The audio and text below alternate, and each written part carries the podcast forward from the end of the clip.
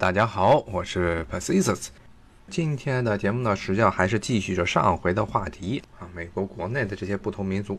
那么我稍微再跟大家讲讲一些所谓的这些少数族裔华人，因为以前已经跟大家讲过很多了，我们就不在这儿跟大家多说了，主要说说。咱们中国周边的很多民族其实也是移民到了美国，甚至有些民族呢，他们在部分地区比华人的人数还多。虽然中国人啊，中国是世界上人口最多的民族，但是在美国，因为历史的原因，造成了华人的移民数目其实并不是很多。那么呢，美国呢这个地方呢，其实很多亚裔的移民呢是来自其他地方，比如说最重要的，其实菲律宾。在很多大城市，菲律宾人的人数甚至比华人多，而且呢，甚至他们的收入中位线要比华人家庭还要高。咱们中国人移民美国，很多是各种乱七八糟的原因，所以这个参差不齐，好的很好，烂的很烂啊。那么菲律宾人为什么这么多人来美国呢？原因就是因为它是美国的一个前殖民地。好多美国人会自夸，说什么美国是一个追求自由的国家，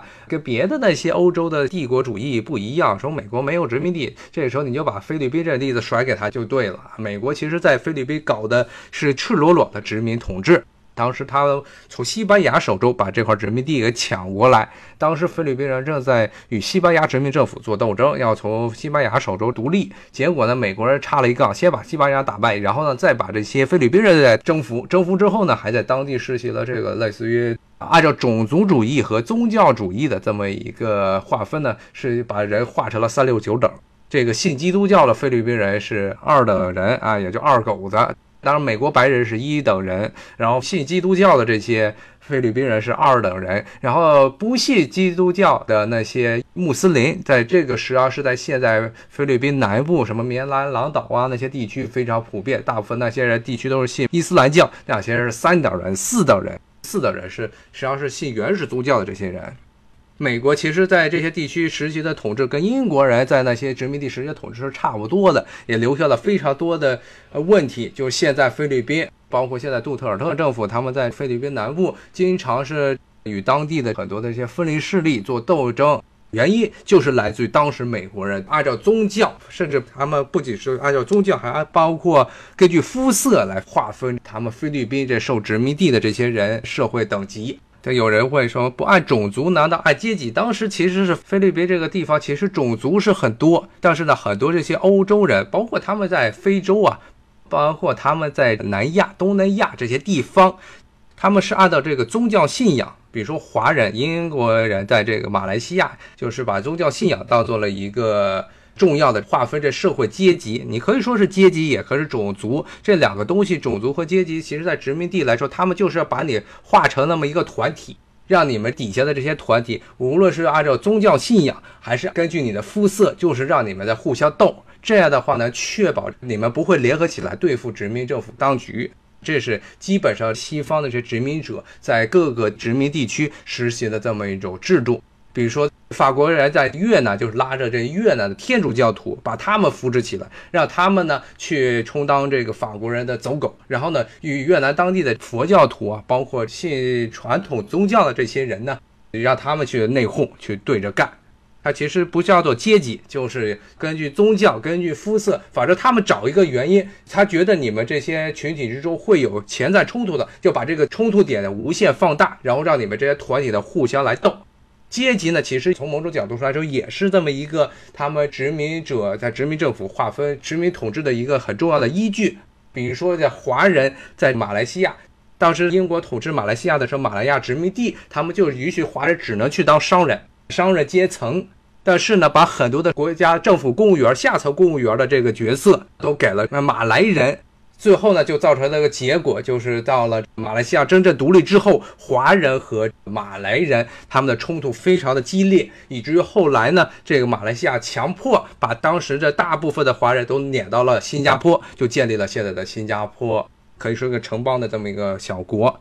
我看听众说分开了其实不容易乱。其实是对于殖民政府来说是不容易乱，但是呢，如果当这个国家独立，大家要分享这个权利之后，就会出现了很大的冲突，那就是强者通吃，谁占据了最重要的这些势力，他就会把自己的人全部都弄到这里头来，这也是现在的很多这些发展中国家的一个问题。不光是在刚才说的这马来西亚，包括了这什么现在的，比如说像印度啊、巴基斯坦呢，还有更重要的是非洲的很多国家，因为殖民时代的强行的这么一种阶级划分，甚至种族划分，搞的这些种族的对立。最后造成了现在的很多国家，他们实行了这个议会选举制之后，都是各个族群完全的只按自己的利益来办事，然后就出现了严重的宗教冲突、种族冲突。我看这个听众一直还在坚持说种族是按照地域隔离自古就有的，其实不是，很多东西其实跟地域隔离没有关系。比如说最著名的一个例子就是卢旺达的这个种族大屠杀。图西族和胡图族当时这么一个划分，根本不是一个地域隔离，只不过是当时来到这地区的，一开始比利时的殖民者，后来的法国殖民者，他们纯粹就是看哪些人长得白，他就把这些人划到那个团体。很多的这些所谓的种族概念，都是十九世纪之后西方的这些所谓的人类学家他们自己造出来的一些概念。比如说皮肤白，它就是一个种族；皮肤黑，它就是胡图族；皮肤白，它就是图西族。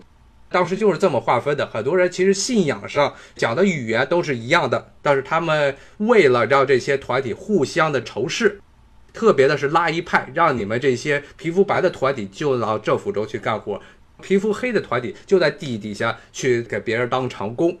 就是这样让你们之间本来没有出现仇视关系的人，让你们互相仇视，最后呢就造成了严重的种族冲突。一旦出现种族冲突之后，互相闹事之后，大家都得向这些白人的殖民者政府请愿，说让他们青天大老爷来解决他们之间的种族问题。这样呢，人口占绝对少数的这些白人殖民者才能确保自己统治的一个主要的途径。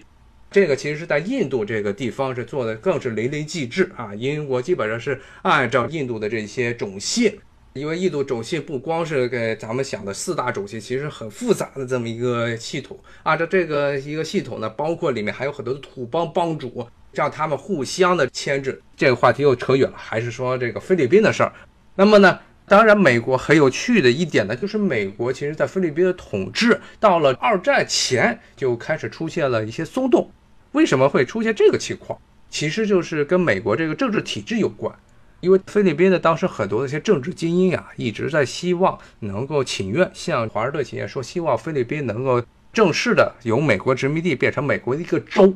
这美国白人听了就怒了啊，说你们这是不仅是我们的殖民地，你们还不是白人，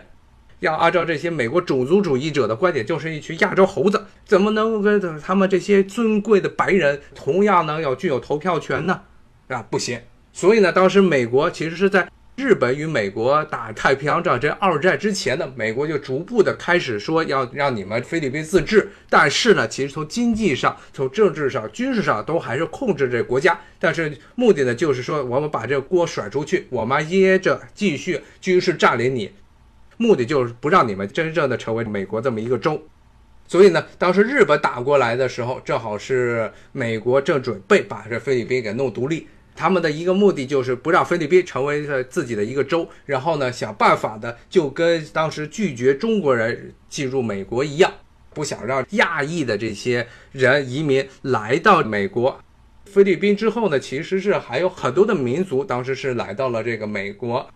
其实最大的除了亚裔的两个团体，一个是越南，一个是韩国。好，我看今天的时间差不多就到这儿了。今天大概就是把这些美国一些少数族裔菲律宾人的讲了讲。谢谢大家的收听，咱们下回再见。好，拜拜。